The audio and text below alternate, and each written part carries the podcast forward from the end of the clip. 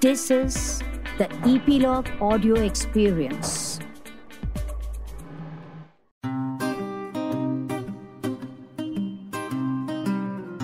ਕਰੇ ਬੈ ਕੇ ਕਰੋ ਯਾਰਾਂ ਨਾ ਗੱਲਾਂ ਕਰੇ ਬੈ ਕੇ ਕਰੋ ਯਾਰਾਂ ਨਾ ਗੱਲਾਂ 9 Extortion Lockdown Special ਸਤਿ ਸ਼੍ਰੀ ਅਕਾਲ ਜੀ, ਮੈਂ ਤੁਹਾਡਾ Yangveer and welcome to 9x station lockdown special ਇੱਕ ਐਸਾ ਸ਼ੋਅ ਜਿੱਥੇ ਵੱਖ-ਵੱਖ ਆਰਟਿਸਟ ਦੱਸ ਰਹੇ ਨੇ ਇਹਨਾਂ ਦਿਨਾਂ ਦੇ ਵਿੱਚ। ਲੋਕਡਾਊਨ ਦੇ ਵਿੱਚ ਉਹ ਕੀ ਕੀ ਕਰ ਰਹੇ ਨੇ? ਕੀ ਕੀ ਨੇ ਉਹਨਾਂ ਦੇ ਲੋਕਡਾਊਨ ਐਕਸਪੀਰੀਅੰਸ ਕਿਹੜੀਆਂ-ਕਿਹੜੀਆਂ ਨਵੀਆਂ ਚੀਜ਼ਾਂ ਇਸ ਲੋਕਡਾਊਨ ਦੇ ਵਿੱਚ ਉਹਨਾਂ ਨੇ ਸਿੱਖੀਆਂ? ਬਹੁਤ ਸਾਰੇ ਅਨਪਲੱਗਡ ਗਾਣੇ ਤੇ ਘੈਂਟ ਗੱਲਾਂ ਬਾਤਾਂ। ਔਰ ਮੈਂ ਦੱਸਣਾ ਚਾਹੂੰਗਾ 9x ਸਟੇਸ਼ਨ ਲੋਕਡਾਊਨ ਸਪੈਸ਼ਲ ਦੇ ਸਾਰੇ ਦੇ ਸਾਰੇ ਐਪੀਸੋਡ ਤੁਸੀਂ ਦੇਖਣ ਦੇ ਨਾਲ ਨਾਲ ਸੁਣ ਵੀ ਸਕਦੇ ਹੋ ਜੀ। ਈਪੀਲੌਗ ਮੀਡੀਆ ਦੀ ਸਪੈਸ਼ਲ ਵੈਬਸਾਈਟ ਤੇ ਔਰ ਉਹਦੇ ਨਾਲ ਨਾਲ ਜਿੰਨੇ ਵੀ ਆਡੀਓ ਸਟ੍ਰੀਮਿੰਗ ਪਲੇਟਫਾਰਮਸ ਹੈਗੇ ਆ ਉੱਥੇ ਜਾ ਕੇ ਤੁਹਾਨੂੰ ਪੂਰੇ ਦਾ ਪੂਰਾ ਪੋਡਕਾਸਟ ਮਿਲ ਜਾਊਗਾ। ਔਰ ਅੱਜ ਦੇ ਜਿਹੜੇ ਗੈਸਟ ਨੇ, ਉਹਨਾਂ ਬਾਰੇ ਮੈਂ ਤੁਹਾਨੂੰ ਇਹੀ ਦੱਸਣਾ ਚਾਹੂੰਗਾ ਕਿ ਇਹ ਇੱਕ ਐਸੀ ਸੈਲੀਬ੍ਰਿਟੀ ਨੇ ਜਿਹੜੇ ਇੰਡਸਟਰੀ 'ਚ ਆਉਣ ਤੋਂ ਪਹਿਲਾਂ ਹੀ ਰੋਸ਼ਨ ਸੀ। ਵੈਸੇ ਤਾਂ ਪੰਜਾਬੀ ਇੰਡਸਟਰੀ ਦੇ ਵਿੱਚ ਇਹਨਾਂ ਨੂੰ ਮਿਸਟਰ ਪਿੰਡੂ ਦੇ ਨਾਮ ਨਾਲ ਜਾਣਿਆ ਜਾਂਦਾ ਔਰ ਅੱਜ ਕੱਲ ਸਪੈਨਿਸ਼ ਇੰਗਲਿਸ਼ ਵੱਲ ਵੀ ਪੂਰਾ ਪੂਰਾ ਹੱਥ ਅਜ਼ਮਾ ਰਹੇ ਆ। ਸੋ ਪਲੀਜ਼ ਵੈਲਕਮ ਸਾਡੇ international star one and only Punjabi industry ਦੇ ਘੈਂਟ ਸਿਤਾਰੇ, ਰੋਸ਼ਨ ਪ੍ਰਿੰਸ ਭਾਜੀ। ਭਾਈ, ਸਤਿ ਸ਼੍ਰੀ ਅਕਾਲ ਜੀ। ਸਤਿ ਸ਼੍ਰੀ ਅਕਾਲ ਜੀ ਸਾਰਿਆਂ ਨੂੰ, ਇਸ ਵੇਲੇ ਜਿੰਨੇ ਵੀ ਦਰਸ਼ਕ 9x ਸਟੇਸ਼ਨ ਦੇ ਥਰੂ ਮੈਨੂੰ ਦੇਖ ਰਹੇ ਨੇ, ਸਾਰਿਆਂ ਨੂੰ ਬਹੁਤ-ਬਹੁਤ ਪਿਆਰ ਭਰੀ ਸਤਿ ਸ਼੍ਰੀ ਅਕਾਲ। ਆਈ ਹੋਪ ਜਿੱਥੇ ਵੀ ਤੁਸੀਂ ਇਸ ਟਾਈਮ ਬੈਠੇ ਹੋ, ਜਿਹੜੇ ਵੀ ਮੁਲਕ 'ਚ ਬੈਠੇ ਹੋ, ਜਿਹੜੇ ਵੀ ਸ਼ਹਿਰ 'ਚ ਬੈਠੇ ਹੋ, ਤੁਸੀਂ ਸਿਹਤਯਾਬ ਤੰਦਰੁਸਤ ਹੋਵੋਗੇ।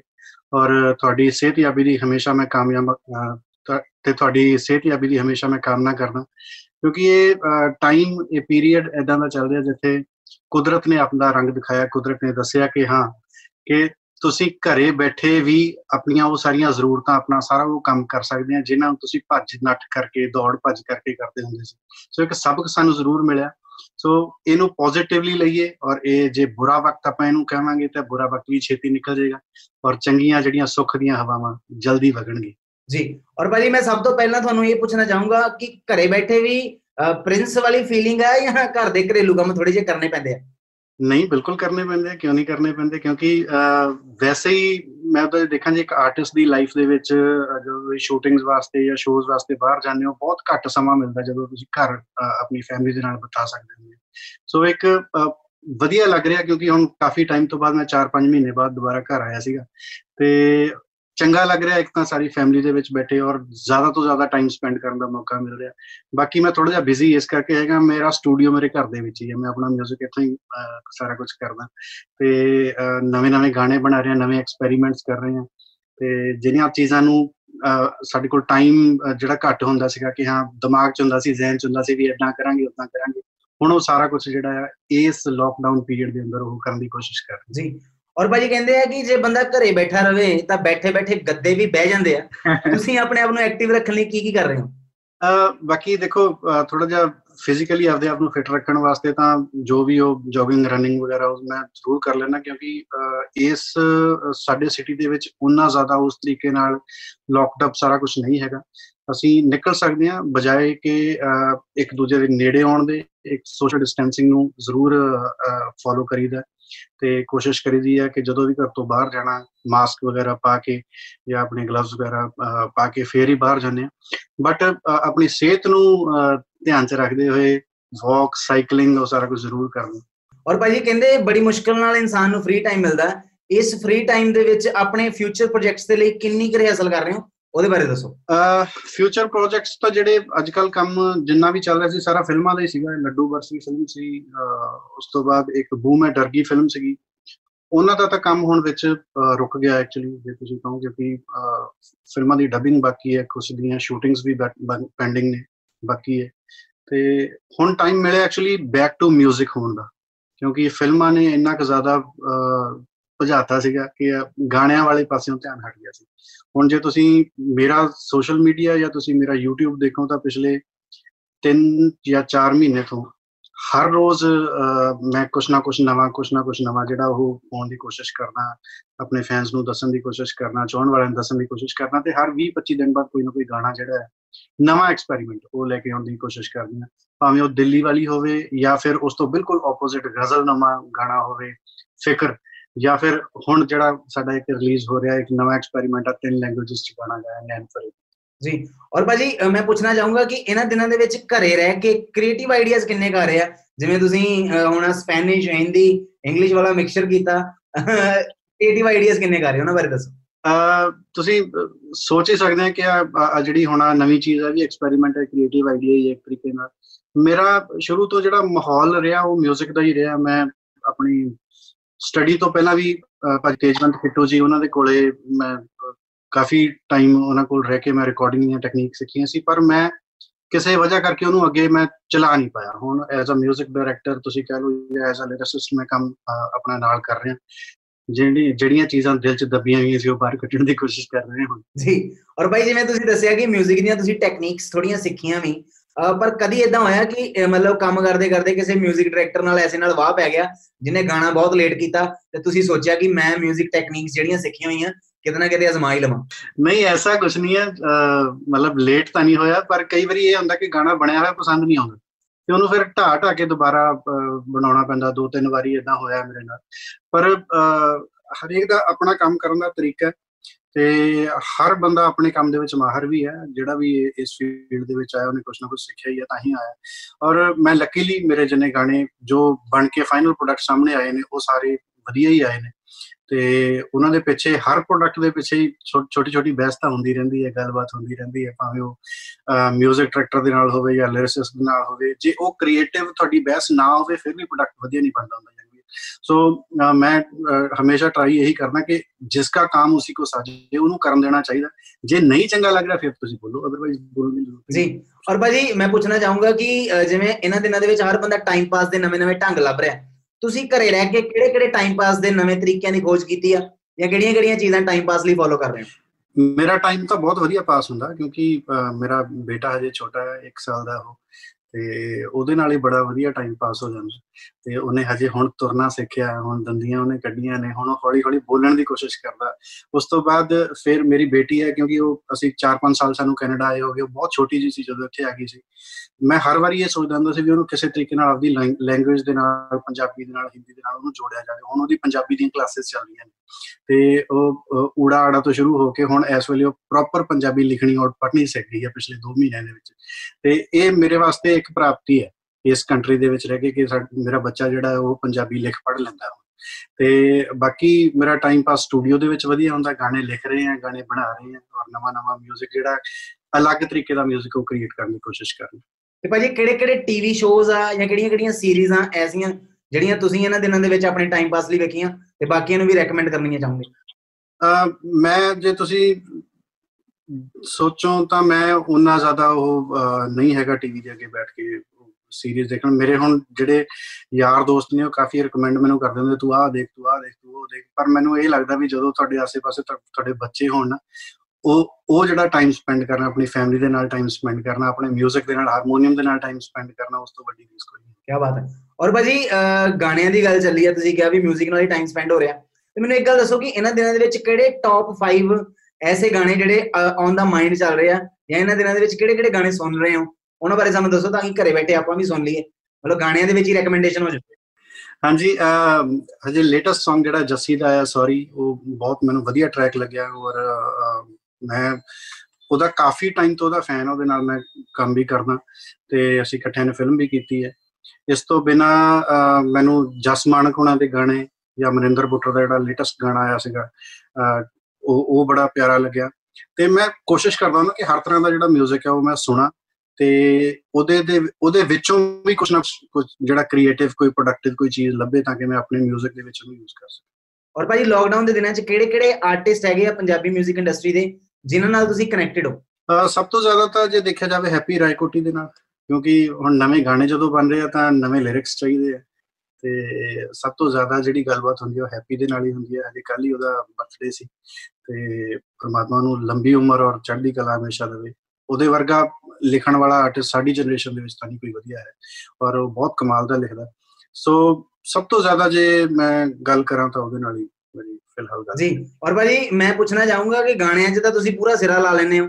ਹਰ ਪਾਸਿਓਂ ਅਹ, ਲਿਖਣ ਵਾਲੇ ਪਾਸਿਓਂ ਵੀ ਔਰ ਕਿਤੇ ਨਾ ਕਿਤੇ ਅਹ, ਲਿਖਾਈ ਦੇ ਨਾਲ ਨਾਲ ਅਹ, ਗਾਉਣ ਦੇ ਨਾਲ ਨਾਲ ਹਰ ਤਰੀਕੇ ਨਾਲ ਵਧੀਆ ਪ੍ਰੋਡਕਟ ਬਣਾਉਣ ਦੇ ਪਾਸੇ ਮਤਲਬ ਪੂਰਾ ਗਾਣਿਆਂ ਦੇ ਵਿੱਚ ਤਾਂ ਤੁਸੀਂ ਪੂਰਾ ਪੂਰਾ ਸਿਰਾ ਲਾ ਲੈਂਦੇ ਹੋ। ਰਸੋਈ ਦੇ ਵਿੱਚ ਕਿੰਨਾ ਕੁ ਸਿਰਾ ਲਾਉਂਦੇ ਹੋ ਖਾਣਾ ਬਣਾਉਣ 'ਚ? ਨਹੀਂ, ਬਿਲਕੁਲ ਨਹੀਂ। ਟਰਾਈ ਕੀਤਾ ਇੱਕ ਦੋ ਵਾਰੀ ਪਰ ਉਹ ਚੀਜ਼ਾਂ ਬੜੀਆਂ ਇੰਨੀਆਂ, ਭੈੜੀਆਂ ਦੁਬਾਰਾ ਆਪਦਾ ਵੀ ਦਿਲ ਨਹੀਂ ਕੀਤਾ ਕਿ ਮੈਂ ਜਾਵਾਂ ਤੇ ਇਹ ਜਾਂ ਕੁਝ ਖਵਾਵਾਂ ਕਿਸੇ ਨੂੰ। ਅੱਛਾ ਅੱਛਾ ਭਾਜੀ ਮੈਨੂੰ ਇੱਕ ਗੱਲ ਦੱਸੋ ਕਿ ਵੈਸੇ ਅੰਦਾਜ਼ਾ ਹੀ ਲਾਓ। ਚਲੋ ਤੁਸੀਂ ਕਿਹਾ ਕਿ ਟਰਾਈ ਕੀਤਾ ਪਰ ਉਹ ਚੀਜ਼ਾਂ ਬਣੀਆਂ ਹੀ ਇੰਨੀਆਂ ਭੈੜੀਆਂ। ਹਾਂਜੀ। ਟਰਾਈ ਕਰੋ ਕਿ ਚਾਰ ਬੰਦਿਆਂ ਲਈ ਚਾਰ ਬੰਦਿਆਂ ਲਈ ਕਿੰਨੇ ਕੁ ਚੌਲ ਪਾਉਣੇ ਪੈਂਦੇ ਹੋਣਗੇ ਕੁੱਕਰ ਦੇ ਵਿੱਚ? ਮੈਨੂੰ ਲੱਗਦਾ ਚਾਰ ਬੰਦਿਆਂ ਲਈ ਇੱਕ ਜਾਂ ਡੇਢ ਕੌਲੀ ਨਾਲ ਸਰ ਜਾਣਾ ਚਾਹੀਦਾ। ਇੱਕ ਜਾਂ ਡੇਢ ਕੌਲੀ ਇਹ ਘੱਟ ਬਣਨਗੇ ਪੱਕੀ ਗੱਲ ਆ ਡੇਢ ਦੋ ਗਲਾਸ ਚਾਹੀਦੇ ਹੁੰਦੇ ਆ। ਚਾਰ ਬੰਦਿਆਂ ਲਈ। ਨਹੀਂ ਫੁੱਲ ਵੀ ਤਾਂ ਜਾਂਦੇ ਉਹ ਹੁਣ ਹੁਣ ਮੈਨੂੰ ਲੱਗਦਾ ਹੁਣ ਭਾਈ ਤੁਹਾਡੀਆਂ ਕੋਲੀਆਂ ਹੀ ਏਡੀਆਂ ਏਡੀਆਂ ਵੱਡੀਆਂ ਹੋਣਗੀਆਂ ਕੀ ਕਹਿੰਦਾ ਤੁਸੀਂ ਕੋਲੀ ਕਹਿ ਰਹੇ ਕੋਲੀ ਕਹਿ ਰਹੇ ਹੋ ਕਿ ਡੂੰਗਾ ਕਹਿ ਰਹੇ ਮੈਨੂੰ ਇਹ ਨਹੀਂ ਸਮਝ ਆ ਰਹੀ। ਦੇਖੋ ਜੇ ਮੈਂ ਜੇ ਮੈਨੂੰ ਇਸ ਚੀਜ਼ ਬਾਰੇ ਪਤਾ ਹੁੰਦਾ ਨਾ ਫਿਰ ਮੈਂ ਬਹੁਤ ਵਧੀਆ ਕੁੱਕ ਹੋਣਾ ਸੀ ਤੇ ਮੇਰੇ ਘਰ ਦੇ ਬਹੁਤ ਸੁਖੀ ਹੋਣੇ ਸੀ ਮੇਰੇ ਤੋਂ। ਪਰ ਫਿਲਹਾਲ ਮੈਂ ਉਹ ਬੰਦਾ ਜਿਹੜਾ ਮੈਂ ਬੈਠ ਕੇ ਖਾਣ ਵਾਲਾ ਹੀ ਹਾਂ। ਤੇ ਮੈਂ ਤਾਂ ਜੇ ਕੁੱਕ ਕਰ ਸਕਦਾ ਗੱਲਾਂ ਦਾ ਕੜਾਈ ਬਣਾ ਸਕਦਾ ਫਿਲਹਾਲ ਜਾਂ ਫਿਰ ਆਪਣੇ 뮤직 ਨਾਲ ਕੰਮ ਕਰ ਸਕਦਾ। ਅੱਛਾ ਭਾਜੀ ਇਹ ਦੱਸੋ ਕਿ ਇਹਨਾਂ ਦਿਨਾਂ ਦੇ ਵਿੱਚ ਘਰੇ ਰਹਿ ਕੇ ਕਿਹੜੀ ਇੱਕ ਐਸੀ ਚੀਜ਼ ਸਿੱਖਣ ਨੂੰ ਮਿਲੀ ਜਿਹੜੀ ਤੁਹਾਨੂੰ ਲੱਗਦਾ ਕਿ ਲੋਕਡਾਊਨ ਤੋਂ ਪਹਿਲਾਂ ਮਤਲਬ ਇੰਨਾ ਟਾਈਮ ਹੀ ਨਹੀਂ ਸੀ ਲੱਗਦਾ ਉਸ ਚੀਜ਼ ਸਿੱਖ ਕਿ ਲੋਕਡਾਊਨ ਤੋਂ ਪਹਿਲਾਂ ਉਹਨਾਂ ਟਾਈਮ ਹੀ ਨਹੀਂ ਸੀ ਲੱਗਦਾ ਉਸ ਚੀਜ਼ ਨੂੰ ਸਿੱਖਣ ਦਾ। ਬੇਸਿਕਲੀ ਜੇ ਮੈਂ ਆਪਣੇ profession ਦੀ ਵੀ ਗੱਲ ਕਰਾਂ ਤਾਂ ਉਹ ਇਹੀ ਹੈ ਕਿ ਅਹ, ਜੋ ਰਿਕਾਰਡਿੰਗ ਦੀਆਂ ਟੈਕਨੀਕਸ ਨੇ ਨਵੀਆਂ ਨਵੀਆਂ ਸਾਊਂਡਸ ਨੇ ਅਹ, ਕਿਹੜੀਆਂ ਹੁਣ ਨਵੀਆਂ ਐਸੀਆਂ ਚੀਜ਼ਾਂ ਆ ਗਈਆਂ ਵੋਕਲ ਨੂੰ ਟ੍ਰੀਟ ਕਰਨ ਦੀਆਂ। ਔਰ ਮੈਂ ਅੱਜਕੱਲ ਜਿਹੜੀਆਂ ਆਨਲਾਈਨ ਕਲਾਸਿਸ ਲੈ ਰਿਹਾ ਹੁਣ ਮਿਕਸਿੰਗ ਐਂਡ ਮਾਸਟਰਿੰਗ ਦੀਆਂ ਵੀ, ਤਾਂ ਕਿ ਮੈਂ ਇੱਕ ਚੀਜ਼ ਜਿਹੜਾ ਪ੍ਰੋਡਕਟ ਹੈ ਸ਼ੁਰੂ ਤੋਂ ਲੈ ਕੇ ਐਂਡ ਤੱਕ ਮੈਂ ਆਪਣੇ ਕੋਲ ਆਪ ਕਰ ਸਕਾਂ। ਵੀ ਡਿਪੈਂਡੈਂਟ ਹੋਣ ਦਾ ਨਾ ਹੋਵੇ ਡਿਪੈਂਡੈਂਟ ਨਾ ਹੋਵੇ ਬੰਦਾ। ਸੋ ਮੈਂ ਨਵੀਆਂ ਚੀਜ਼ਾਂ ਉਹ ਅੱਜਕੱਲ ਸਰਚ ਕਰ ਰਿਹਾ ਉਸ ਅੱਛਾ ਭਾਜੀ ਅੱਛਾ ਭਾਜੀ ਲੋਕਡਾਊਨ ਦੇ ਦਿਨਾਂ ਦੇ ਵਿੱਚ ਮਤਲਬ ਇੱਕਦਮ ਸਾਡੇ ਤੇ ਲੋਕਡਾਊਨ ਆਇਆ ਔਰ ਕਾਫੀ ਸਾਰੇ ਪ੍ਰੋਜੈਕਟਸ ਪਲਾਨਡ ਹੋਣਗੇ ਤੁਹਾਡੇ। ਉਹਨਾਂ ਪਲਾਨਡ ਪ੍ਰੋਜੈਕਟਸ ਬਾਰੇ ਦੱਸੋ ਕਿਹੜੇ ਅੱਗੇ ਸ਼ਿਫਟ ਹੋਣਗੇ ਔਰ ਕਿਹੜੇ ਕਿਹੜੇ ਆਉਣ ਵਾਲੇ ਪ੍ਰੋਜੈਕਟਸ ਹੈਗੇ ਆ ਜਿਹੜੇ ਲੋਕਡਾਊਨ ਕਰਕੇ ਅੱਗੇ ਗਏ? ਫਿਲਹਾਲ ਤਾਂ ਜਿਹੜੇ ਪ੍ਰੋਜੈਕਟ ਤੇ ਕੰਮ ਚੱਲ ਰਿਹਾ ਸੀ, ਉਹਦਾ ਨਾਮ ਸੀ ਬਿਊਟੀਫੁਲ ਬਿਲੋ ਜਿਹੜੀ ਨੀਰੂ ਬਾਜਵਾ ਜੀ ਦੀ ਪ੍ਰੋਡਕਸ਼ਨ ਹੈ। ਅਸੀਂ ਲਾਸਟ ਵਿੰਟਰ ਦੇ ਵਿੱਚ ਉਹਦੀ ਸ਼ੂਟਿੰਗ ਕੀਤੀ ਸੀ ਤੇ ਹੁਣ ਉਹ ਸਟੇਜ ਤੇ ਸੀ ਕਿ ਉਹਨੂੰ ਐਡਿਟ ਹੋ ਗਈ ਹੈ ਫਿਲਮ ਹੁਣ ਉਹਦੀ ਡਬਿੰਗ ਹੋਣੀ ਸੀਗੀ। ਬਟ ਉਹ ਹੁਣ ਮੈਨੂੰ ਲੱਗਦਾ ਕਿ ਉਹ ਅੱਗੇ ਜਾਏਗੀ ਫਿਲਮ ਤੇ ਇਸ ਤੋਂ ਬਿਨਾ ਲੱਡੂ ਬਰਫੀ ਹੈ, ਉਹ ਵੀ ਅੱਗੇ ਜਾਏਗੀ ਬੂ ਮੈਂ ਡਰ ਗਈ, ਇਹ ਵੀ ਅੱਗੇ ਜਾਏਗੀ। ਤੇ ਜਿੱਦਾਂ ਹੀ ਲਾਕਡਾਊਨ ਖੁੱਲਦਾ, ਸਭ ਤੋਂ ਪਹਿਲਾਂ ਤਾਂ ਇਹਨਾਂ ਦੀ ਡਬਿੰਗ ਸ਼ੁਰੂ ਹੋਣੀ ਜੀ। ਔਰ ਭਾਈ ਤੁਹਾਡਾ ਗਾਣਾ ਨੈਨ ਫਰੀਬੀ ਜਿਹੜਾ ਆਇਆ ਹਿੰਦੀ ਸਪੈਨਿਸ਼ ਇੰਗਲਿਸ਼ ਇੰਨੀਆਂ ਸਾਰੀਆਂ ਲੈਂਗੁਏਜ ਦਾ ਪ੍ਰੋਪਰ ਤੜਕਾ ਲੱਗਾ ਇਹਦੇ ਵਿੱਚ। ਸੋ ਅਹ, ਮਤਲਬ ਇਹ ਇਹਨਾਂ ਦੇ ਵਿੱਚ ਇਹਨਾਂ ਸਾਰੀਆਂ ਲੈਂਗੁਏਜਸ ਦੇ ਵਿੱਚ ਤੁਸੀਂ ਪੰਜਾਬੀ ਕਿਉਂ ਨਹੀਂ ਪਾਈ? ਬੇਸਿਕਲੀ ਇਸ ਗਾਣੇ ਦਾ ਕਨਸੈਪਟ ਹੀ ਇਦਾਂ ਦਾ ਸੀਗਾ ਕਿ ਉਹਦੇ ਚ ਪੰਜਾਬੀ ਵੈਸੇ ਵੀ ਚੰਗੀ ਨਹੀਂ ਸੀ ਜਿੰਨਾ ਉਹਦੇ ਚ ਕਰ ਵੀ ਦਿੰਦਾ। ਹੁਣ ਗਾਣੇ ਦੀ ਵਰਡਿੰਗ ਹੈ ਦੋ ਨੈਣ ਫਰੇਬੀ ਕਤਲ ਕਰੇ ਦੋ ਨੈਣ ਫਰੇਬੀ। ਹੁਣ ਇਹਨੂੰ ਪੰਜਾਬੀ ਚ ਕਰਨਾ ਹੋਵੇ ਤਾਂ ਜੰਗਵੀਰ ਤੁਸੀਂ ਕਿਵੇਂ ਕਰੋਗੇ? ਕੀ ਕਹੋਗੇ? ਤੇਰੀ ਅੱਖ ਅੱਖ ਅੱਖ ਤੇਰੀ ਕਤਲ ਕਰਦੀ ਅੱਖ ਤੇਰੀ ਕਤਲ ਕਰਦੀ ਹੈ ਨਾ ਮਤਲਬ ਬੰਦੇ ਮਾਰਦੀ ਉਹ ਫਿਰ ਉਹ ਫਿਰ ਠੀਕ ਨਹੀਂ ਸੀ ਲੱਗਦਾ ਤੇ ਅਹ, ਬਾਕੀ ਮੈਨੂੰ ਲੱਕੀਲੀ ਇਹ 'ਚ ਸਾਥ ਮਿਲਿਆ ਦੋ ਐਸੀਆਂ ਆਵਾਜ਼ਾਂ ਨੇ ਸਾਡੀ ਇੰਡਸਟਰੀ ਦੀਆਂ ਜਿਹੜੀਆਂ ਮਤਲਬ ਅਹ, ਉੱਭਰ ਰਹੇ ਆਰਟਿਸਟ ਨੇ ਬਟ ਉਹਨਾਂ ਨੇ ਕੱਲ ਨੂੰ ਬਹੁਤ ਵੱਡੇ ਨਾਮ ਬਣਨੇ ਜਿਨ੍ਹਾਂ ਚ ਇੱਕ ਹੈ ਪ੍ਰਾਨਵੀ ਤੇ ਦੂਸਰੀ ਹੈ ਕਾਬੂ ਕੀ ਕਰਨਾ। ਉਹਨਾਂ ਨੇ ਇੰਨਾ ਵਧੀਆ ਤਰੀਕੇ ਨਾਲ ਇਸ ਗਾਣੇ ਨੂੰ ਕਿਉਂਕਿ ਮੈਂ ਮੈਂ ਅੰਗਰੇਜ਼ੀ ਚ ਤਾਂ ਮੇਰਾ ਹੱਥ ਤੰਗ ਹੀ ਹੈ ਉਹ ਪੰਜਾਬੀ ਬੋਲੇ ਨਾ ਤੇ ਮੈਂ ਇੰਗਲਿਸ਼ ਵਿੱਚ ਚੜਦਾ ਤੇ ਉਨ- ਉਹਨਾਂ ਨੇ ਇਹਨੂੰ ਟਰਾਂਸਲੇਟ ਕੀਤਾ ਇੰਗਲਿਸ਼ ਦੇ ਵਿੱਚ ਪਲੱਸ ਸਪੈਨਿਸ਼ ਦੇ ਵਿੱਚ। ਤੇ ਉਹਦੇ ਕਰਕੇ ਸਾਡਾ ਇਹ ਗਾਣਾ ਜਿਹੜਾ ਹੈ ਉਹ ਤਿੰਨ ਲੈਂਗੁਏਜਸ ਅਲੱਗ-ਅਲੱਗ ਬਣਿਆ। ਇਸ ਗਾਣੇ ਦੀ ਅਹ, ਖਾਸੀਅਤ ਇਹੀ ਹੈ ਕਿ ਆਪਣੇ ਆਪਣੇ ਘਰਾਂ ਦੇ ਵਿੱਚ ਹੀ ਇਹ ਡੱਬਿੰਗ ਹੋਈ ਹੈ। ਆਪੋ ਆਪਣੇ ਘਰਾਂ ਦੇ ਵਿੱਚ ਹੀ ਸ਼ੂਟ ਹੋਈ ਹੈ। ਤੇ ਇਹ 6 ਆਰਟਿਸਟਾਂ ਦੀ ਇੱਕ ਕੋਲੈਬੋਰੇਸ਼ਨ ਹੈ ਇਹਦੇ ਚ ਜਿਹਦੇ ਚ ਮੈਂ ਸਾਜ਼ ਮਲਹੋਤਰਾ ਇਹਨਾਂ ਨੇ ਅਹ, ਇਸ ਗਾਣੇ ਨੂੰ ਗਾਇਆ। ਉਹਦੇ ਨਾਲ ਜਿਵੇਂ ਮੈਂ ਦੋ ਨਾਮ ਲਏ ਪ੍ਰਾਨਵੀ ਔਰ ਕਬੂਕੀ ਖੰਨਾ। ਔਰ ਦੋ ਅਹ, ਐਸੇ ਆਰਟਿਸਟ ਨੇ ਇੱਕ ਇੰਡੀਆ ਦੀ ਬੈਸਟ ਬੈਲੀ ਡਾਂਸਰ ਇੱਕ ਕੈਨੇਡਾ ਦੀ ਬੈਸਟ ਬੈਲੀ ਡਾਂਸਰ ਉਹਨਾਂ ਦੋਨਾਂ ਦੇ ਅਹ, ਜਿਹੜੇ ਡਾਂਸ ਮੂਵਸ ਸਟੈਪਸ ਤੁਹਾਨੂੰ ਇਸ ਦੇਖਣ ਨੂੰ ਮਿਲਣਗੇ। ਸੋ ਸਾਰਾ ਕੁਝ ਹੀ ਅਹ, ਆਪੋ ਆਪਣੇ ਘਰਾਂ ਦੇ ਵਿੱਚ ਹੀ ਹੋਇਆ ਤੇ ਮੈਨੂੰ ਲੱਗਦਾ ਹੈ ਲਾਕਡਾਊਨ ਸਪੈਸ਼ਲ ਗਾਣਾ ਜਿਹੜਾ ਇਹ ਇਹ ਬਣਨਾ ਚਾਹੀਦਾ। ਜੀ। ਔਰ ਭਾਈ ਜਿਵੇਂ ਤੁਸੀਂ ਦੱਸਿਆ ਕਿ ਬਹੁਤ ਸਾਰੇ ਨਵੇਂ ਟੈਲੈਂਟਸ ਨੂੰ ਤੁਸੀਂ ਮੌਕਾ ਦਿੱਤਾ ਔਰ ਤੁਸੀਂ ਇਹ ਦੱਸੋ ਕਿ ਬਹੁਤ ਸਾਰੇ ਲੋਕ ਜਿਹੜੇ ਪੰਜਾਬੀ 뮤직 ਇੰਡਸਟਰੀ ਦੇ ਵਿੱਚ ਆਉਣਾ ਚਾਹੁੰਦੇ ਆ ਕਾਫੀ ਚਿਰਾਂ ਤੋਂ ਤੁਹਾਨੂੰ ਫੋਲੋ ਵੀ ਕਰਦੇ ਆ ਤੁਸੀਂ ਕਿਹੜੀਆਂ ਕਿਹੜੀਆਂ ਦੋ ਤਿੰਨ ਚੀਜ਼ਾਂ ਸਪੈਸ਼ਲੀ ਮਤਲਬ ਆਪਣੇ ਅੰਦਰ ਰੱਖੀਆਂ ਜਿਹੜੀਆਂ ਅੱਜ ਤੱਕ ਤੁਹਾਡੇ ਕੰਮ ਆਈਆਂ ਤੇ ਤੁਸੀਂ ਉਹਨਾਂ ਨੂੰ ਵੀ ਦੱਸੋ ਜਿਹੜੀਆਂ ਅੱਗੇ ਜਾ ਕੇ ਫਿਊਚਰ 'ਚ ਉਹਨਾਂ ਦੇ ਵੀ ਕੰਮ ਆਉਣ ਅਹ ਸਭ ਤੋਂ ਵ- ਵੱਡੀ ਗੱਲ ਤਾਂ ਇਹੀ ਹੁੰਦੀ ਹੈ ਕਿ ਤੁਸੀਂ ਜਿਸ ਕੰਮ ਨੂੰ ਕਰੋ ਉਹਦੇ ਬਾਰੇ ਤੁਹਾਨੂੰ ਪ੍ਰੋਪਰ ਤਾਲੀਮ ਲੈਣੀ ਲੈ ਲੈਣੀ ਬਹੁਤ ਜ਼ਿਆਦਾ ਜ਼ਰੂਰੀ ਹੈ ਜੇ 뮤직 ਦੇ ਵਿੱਚ ਵੀ ਆਏ ਹੋ ਤਾਂ ਮੈਂ ਇਹ ਨਹੀਂ ਕਹਿੰਦਾ ਕਿ ਤੁਸੀਂ ਐਮਏ 뮤직 ਜਾਂ ਉਸ ਇਨਸਟਰੂਮੈਂਟ ਜਾਂ ਵੋਕਲ ਕਰੋ। ਬਟ ਘੱਟੋ ਘੱਟ ਤੁਹਾਨੂੰ ਉਸ ਚੀਜ਼ ਦਾ ਪਤਾ ਹੋਵੇ ਕਿ ਤੁਸੀਂ ਕਰ ਕੀ ਰਹੇ ਹੋ। ਸਾਰਾ ਕੁਝ ਹੀ ਆਪਾਂ ਕੰਪਿਊਟਰਾਂ ਦੇ ਉੱਤੇ ਛੱਡ ਦਈਏ ਸਾਰਾ ਕੁਝ ਹੀ ਆਪਾਂ ਅਮ, ਕਿ ਸੁਰ ਕਰ ਹੀ ਲੈਣਾ ਤਾਂ ਉਹ ਵੀ ਉਹ ਸਹੀ ਨਹੀਂ ਹੁੰਦਾ। ਫਿਰ ਤੁਹਾਡੀ ਆਪਣੀ ਇਨਪੁਟ ਕੁਝ ਨਹੀਂ ਰਹਿੰਦੀ ਉਹਦੇ 'ਚ। ਤੇ ਦੂਸਰੀ ਗੱਲ ਇਹ ਹੁੰਦੀ ਹੈ ਕਿ ਆਪਣੇ ਤਰੀਕੇ ਨਾਲ ਆਪਣਾ ਕੌਨਫੀਡੈਂਸ ਲੈਵਲ ਜਿਹੜਾ ਹਮੇਸ਼ਾ ਬੂਸਟ ਕਰਕੇ ਰੱਖੋ। ਤੇ ਕੰਮ ਚੰਗਾ ਬੁਰਾ ਕਦੇ ਨਹੀਂ ਕੋਈ ਵੀ ਹੁੰਦਾ। ਕੰਮ ਕੋਈ ਅੱਜ ਗੱਲ ਚੱਲ ਗਈ ਹੈ ਕੱਲ ਨੂੰ ਉਹ ਚੱਲੇਗੀ ਕਿ ਨਹੀਂ ਚੱਲੇਗੀ ਫੇਲਰ ਹੋ ਰਿਹਾ ਜਾਂ ਨਹੀਂ ਹੋ ਰਿਹਾ, ਤੁਹਾਡੀ ਗਾਣੇ, ਗਾਣਾ ਹਿੱਟ ਹੋ ਰਿਹਾ ਜਾਂ ਨਹੀਂ ਹੋ ਰਿਹਾ, ਇਸ ਚੀਜ਼ ਤੋਂ ਦੂਰ ਹੋ ਕੇ, ਉੱਪਰ ਉੱਠ ਕੇ ਕੰਮ ਕਰਨਾ ਚਾਹੀਦਾ ਹਮੇਸ਼ਾ ਕੌਨਫੀਡੈਂਸ ਦੇ ਨਾਲ। ਔਰ ਇਹੀ ਚੀਜ਼ ਮੈਂ ਆਪਣੇ ਰਿਐਲਿਟੀ ਸ਼ੋਅ ਦੇ ਵਿੱਚ ਵੀ ਸਿੱਖੀ ਸੀ ਕਿ ਆਰਟਿਸਟ ਨੂੰ ਵਰਸਟਾਈਲ ਹੋਣਾ ਬਹੁਤ ਜ਼ਿਆਦਾ ਜ਼ਰੂਰੀ ਹੈ।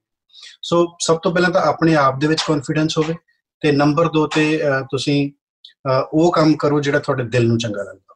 ਜੀ। ਔਰ ਭਾਜੀ, ਨੈਣ ਫਰੇਬੀ ਦੀ ਗੱਲ ਚੱਲੀ ਹੈ, ਤਾਂ ਨੈਣ ਫਰੇਬੀ ਦੇ ਮਤਲਬ ਕੁਝ ਥੋੜਾ ਜਿਹਾ ਨੈਣ ਫਰੇਬੀ ਹੋ ਜਵੇ ਤਾਂ ਕਿ ਮਤਲਬ ਲਾਕਡਾਊਨ ਸਪੈਸ਼ਲ ਜਿਹੜੇ ਵੀ ਲੋਕ ਇਹਨਾਂ ਦਿਨਾਂ ਦੇ ਵਿੱਚ ਆਪਣੇ ਘਰਾਂ 'ਚ ਬੈਠ ਕੇ ਸੁਣ ਰਹੇ ਆ ਜਾਂ ਦੇਖ ਰਹੇ ਆ, ਉਹਨਾਂ ਵਾਸਤੇ ਸਪੈਸ਼ਲ ਇੱਕ ਗਿਫਟ ਹੋਊਗਾ, ਨੈਣ ਫਰੇਬੀ ਆਉਣ ਦੇ ਭਾਜੀ। ਹੂੰ, ਦੋ ਨੈਣ ਫਰੇਬੀ ਕਤਲ ਕਰੇ, ਦੋ ਨੈਣ ਫਰੇਬੀ ਦੋ ਨੈਣ ਫਰੇਬੀ ਕਤਲ ਕਰੇ, ਦੋ ਨੈਣ ਫਰੇਬੀ ਹਰ ਜਗ੍ਹਾ ਕਾਲਾ ਹੈ ਇਹ ਆਗ ਕਾ ਗੋਲਾ ਹੈ।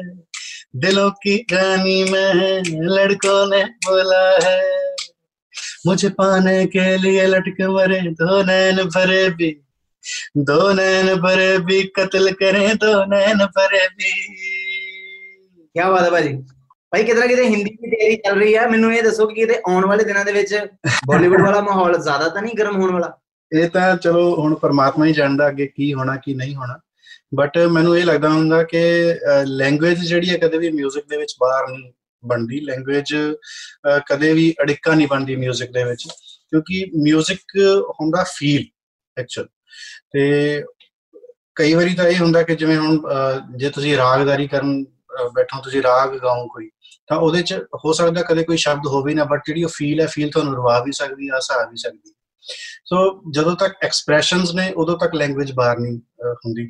ਤੇ ਬਾਕੀ ਕਈ ਵਾਰੀ ਇਹ ਹੁੰਦਾ ਕਿ ਗਾਣਾ ਸਿਰਫ ਲਿਰਿਕਸ ਦਾ ਹੁੰਦਾ, ਉੱਥੇ 뮤직 ਜਾਂ ਵੋਕਲ ਮਾਇਨੇ ਨਹੀਂ ਰੱਖਦੀ ਹੁੰਦੀ। ਤੇ ਜੇ ਸਾਰਾ ਕੁਝ ਕੰਬਾਈਨਡ ਹੋ ਜੇ, ਸਾਰਾ ਕੁਝ ਵਧੀਆ ਹੋ ਜੇ, ਫਿਰ ਉਹਦੇ ਨਾਲ ਤੇ ਸੋਨੇ ਤੇ ਸਵਾਗੀ ਦੀ ਗੱਲ ਹੁੰਦੀ ਹੈ, ਫਿਰ ਉਹਦੇ ਨਾਲ ਦੀ ਰੀਸ ਕੋਈ ਇਹ ਬਹੁਤ ਘੱਟ ਹੁੰਦਾ, ਪਰ ਜਦੋਂ ਸਾਰਾ ਕੁਝ ਸਪੈਸ਼ਲ ਹੋਵੇ। ਬਾਕੀ ਕੱਲ ਨੂੰ ਬਾਲੀਵੁੱਡ ਦੇ ਵਿੱਚ ਜਾਣੇ ਆ, ਨਹੀਂ ਜਾਣੇ ਇਹ ਅਲੱਗ ਗੱਲ ਹੈ। ਬਟ ਆਪਣੇ ਵੱਲੋਂ ਮਿਹਨਤ ਜ਼ਰੂਰ ਕਰ ਜੀ। ਔਰ ਭਾਜੀ ਤੁਸੀਂ ਪੰਜਾਬ ਦੇ ਉਹਨਾਂ ਆਰਟਿਸਟਾਂ ਦੇ ਵਿੱਚੋਂ ਜਿਹੜੇ ਲਾਈਵ ਸਟੇਜ ਤੇ ਪ੍ਰੋਪਰ ਧੁੰਮਾ ਪਾਉਂਦੇ ਆ ਨਾ, ਬਹੁਤ ਸਾਰੇ ਘੱਟ ਆਰਟਿਸਟ ਹੁੰਦੇ ਜਿਹੜੇ ਲਾਈਵ ਦੇ ਵਿੱਚ ਆਪਣੇ ਆਪ ਨੂੰ ਸਾਬਿਤ ਕਰ ਪਾਉਂਦੇ ਆ।